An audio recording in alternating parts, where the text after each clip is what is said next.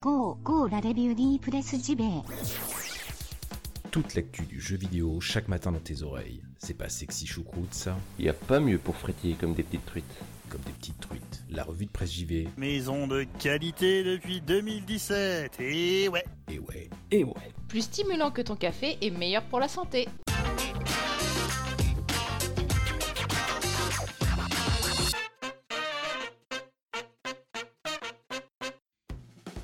Bonjour à toutes et tous, quel bonheur de vous retrouver. Alors je m'excuse mille fois, j'ai été absent hier et en plus j'ai même pas pensé à prévenir sur Facebook, je n'ai prévenu que sur Twitter. Je fais une petite parenthèse, c'est vrai que je suis beaucoup plus actif sur Twitter parce que ça correspond mieux à mon mode de travail. Bref, voilà, c'est un peu long à expliquer. Et puis c'est vrai que Facebook c'est devenu comme une sacrée usine à gaz. Bon, en tout cas, voilà, je tenais à m'excuser mille fois euh, pour mon absence hein, d'hier. Je serais peut-être convoqué samedi matin dans le bureau du proviseur, je ne sais pas, mais enfin, voilà, je m'excuse, j'étais vraiment super malade. Je ne suis pas encore tellement en forme euh, ce matin, mais je tenais vraiment à vous livrer votre 100% Japon comme chaque semaine. Et donc, ce que je vous propose, hein, sans plus tarder, entre bonnes gens, entre gens de bonne compagnie, j'ai envie de dire, eh ben, c'est d'attaquer le 100% Japon. Je rappelle que pour ceux qui viennent de débarquer, la revue de presse JV est le premier podcast quotidien 100% JV. Bienvenue, bienvenue. Et le mercredi, les habitués ne le savent que trop bien.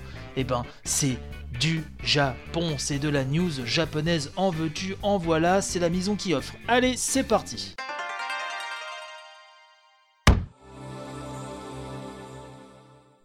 Commençons cette brochette de news japonaise avec Root Later Last Answer, un remake du visual novel éponyme hein, sorti en 2016 et attendu le 20 décembre prochain au Japon, hein, je précise bien à nouveau, sur PlayStation 4, PS Vita et Switch.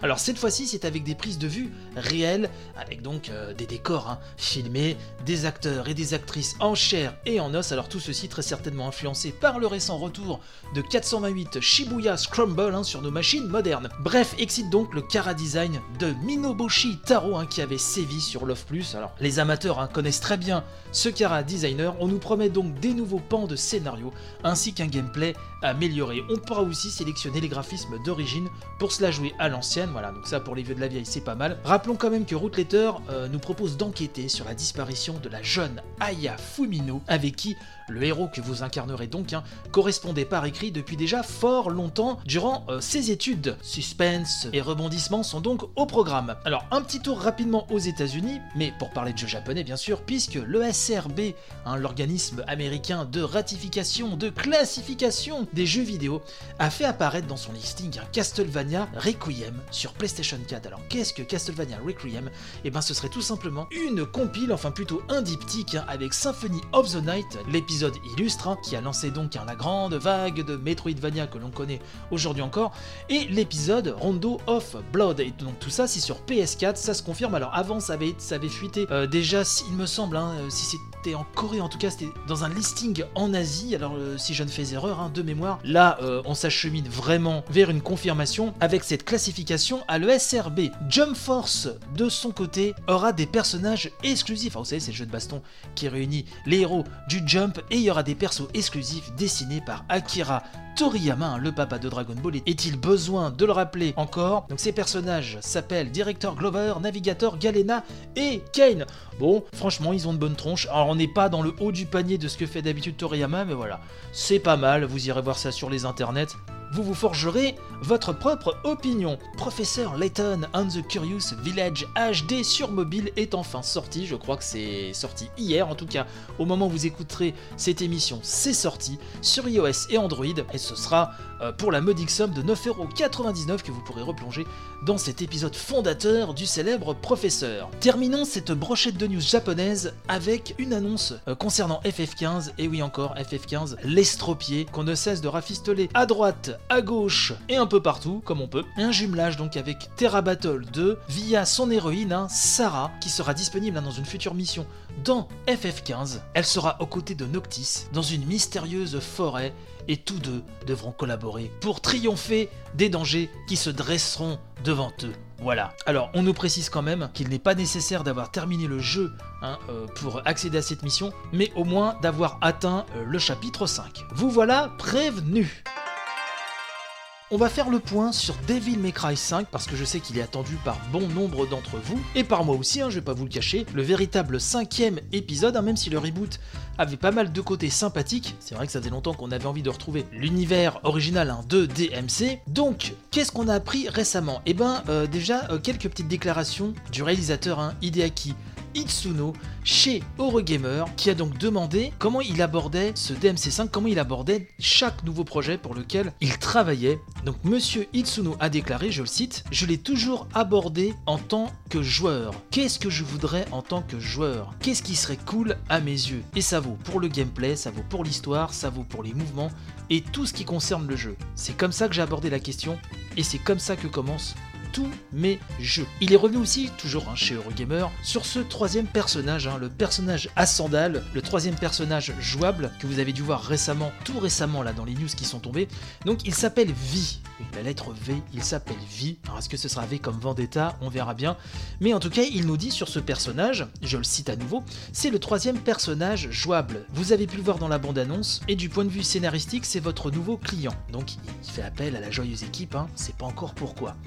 En termes de gameplay, nous dit Itsuno, il se joue complètement différemment de Nero et Dante. Il n'a pas d'épée, il n'a pas d'arme, juste une canne et un livre.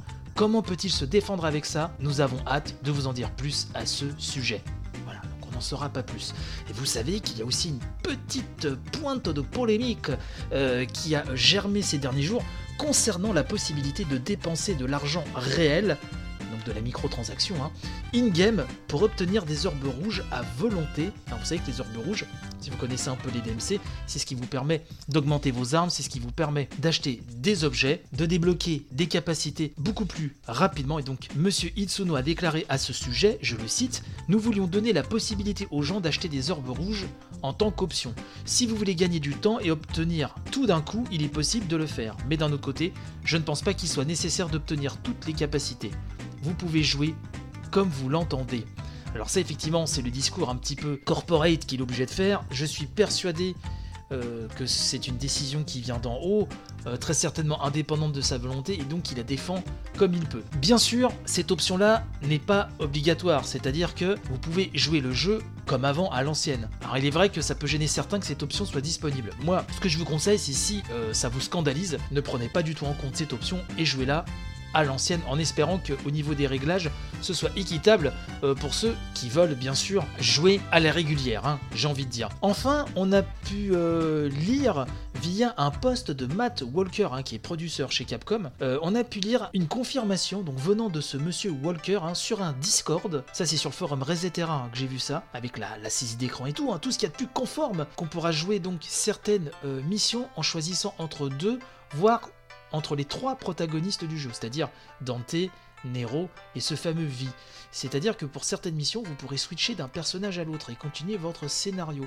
Ça, c'est intéressant. Et euh, il me semble pas que je l'ai vu beaucoup fuiter cette info-là, donc merci au forum Resetera. Hein. Et euh, voilà, bah, je vous apporte cette news ce matin, car vous le savez, je ne suis qu'amour. On va terminer par un petit point Project Judge. Alors vous savez, c'est le prochain projet de la team Yakuza qui va mélanger baston, ambiance un petit peu comme ça de gangster, mais avec une partie judiciaire. Et donc, on a appris via son producteur Kazuki Ozokawa, ça c'est via Gamecult hein, et GNN, je cite hein, Monsieur Ozokawa, que si le joueur se contentait de suivre la trame principale sans s'intéresser aux quêtes annexes, il pourrait avoir du mal avec la difficulté. En théorie, dit-il, hein, le scénario principal devrait prendre entre 30 et 35 heures, et j'imagine qu'il faudra autour de 70 ou 80 heures pour terminer toutes les quêtes annexes. Mais ce n'est pas fini, le monsieur ajoute, je peux déjà vous confirmer qu'aucun personnage majeur de Yakuza n'apparaîtra dans l'histoire. Nous pensons que les deux histoires sont très très différentes. Dans le but de préserver la vision du monde hein,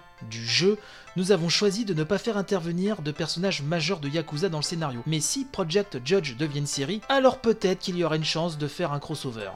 Le jeu se déroule de nos jours, ce n'est pas un Kamurocho parallèle à celui de Yakuza, ce qui veut dire que des gens comme Goro Majima vivent probablement quelque part dans le coin. Donc vous l'aurez compris, si euh, ce Yakuza cross euh, enquête, procès et tutti quanti, euh, si ça cartonne, on pourrait avoir un peu une sorte de jumelage entre les deux séries, ce qui serait tout à fait de bonne guerre, bien sûr.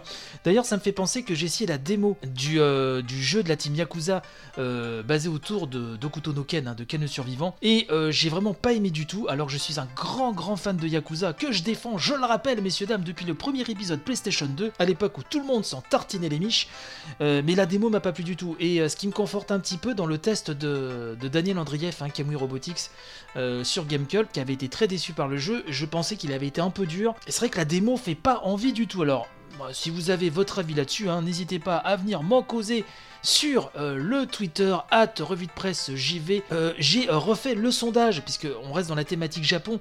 J'avais posé un sondage dimanche sur euh, le TGS, hein, le Tokyo Game Show 2018 qui vient de se boucler, pour savoir si vous l'aviez apprécié ou pas. Et euh, comme j'avais la crève, hein, comme je vous le disais en début d'émission, bah voilà, c'est pour ça que j'ai pas pu faire l'émission hier. À cause de cette grosse crève, de cette fièvre, euh, j'ai pas mis le sondage, je n'avais pas mis en tout cas le sondage sur 5 jours, mais seulement sur 24 heures. Donc là, je l'ai remis en speed ce matin, je crois, si je dis pas de bêtises. Et on va débriefer ça dans le vendredi relax, hein, comme d'habitude. Donc si vous aviez déjà voté, je suis désolé, retournez sur, je l'ai épinglé, hein, sur l'accueil du Twitter, hein, at de presse JV. N'hésitez pas à aller répondre, et comme ça, on fera le petit débrief vendredi. Voilà, donc je pense qu'il est temps de terminer cette émission. Je suis encore un peu creveux aujourd'hui, je vous le cache pas, mais euh, voilà, ça me faisait vraiment. Comment ne pas être vulgaire? Ça m'embêtait vraiment, voilà. Hein, parce que je sais qu'il y a certains enfants qui m'écoutent également. Ça m'embêtait de ne pas vous livrer d'émission ce matin. Mais euh, voilà, donc là, c'est à bout de souffle que je vous dis merci, merci, merci pour tous vos messages hein. Euh, ça m'a bien réconforté, vraiment. C'est aussi fort qu'un doliprane, hein, en tout cas quasiment. merci beaucoup. Et donc, je vous dis à demain. Pour euh, une nouvelle émission, n'hésitez pas de partager un maximum. Et voilà, je vous embrasse. Bon courage pour la journée. Et je vous dis un gros bye bye.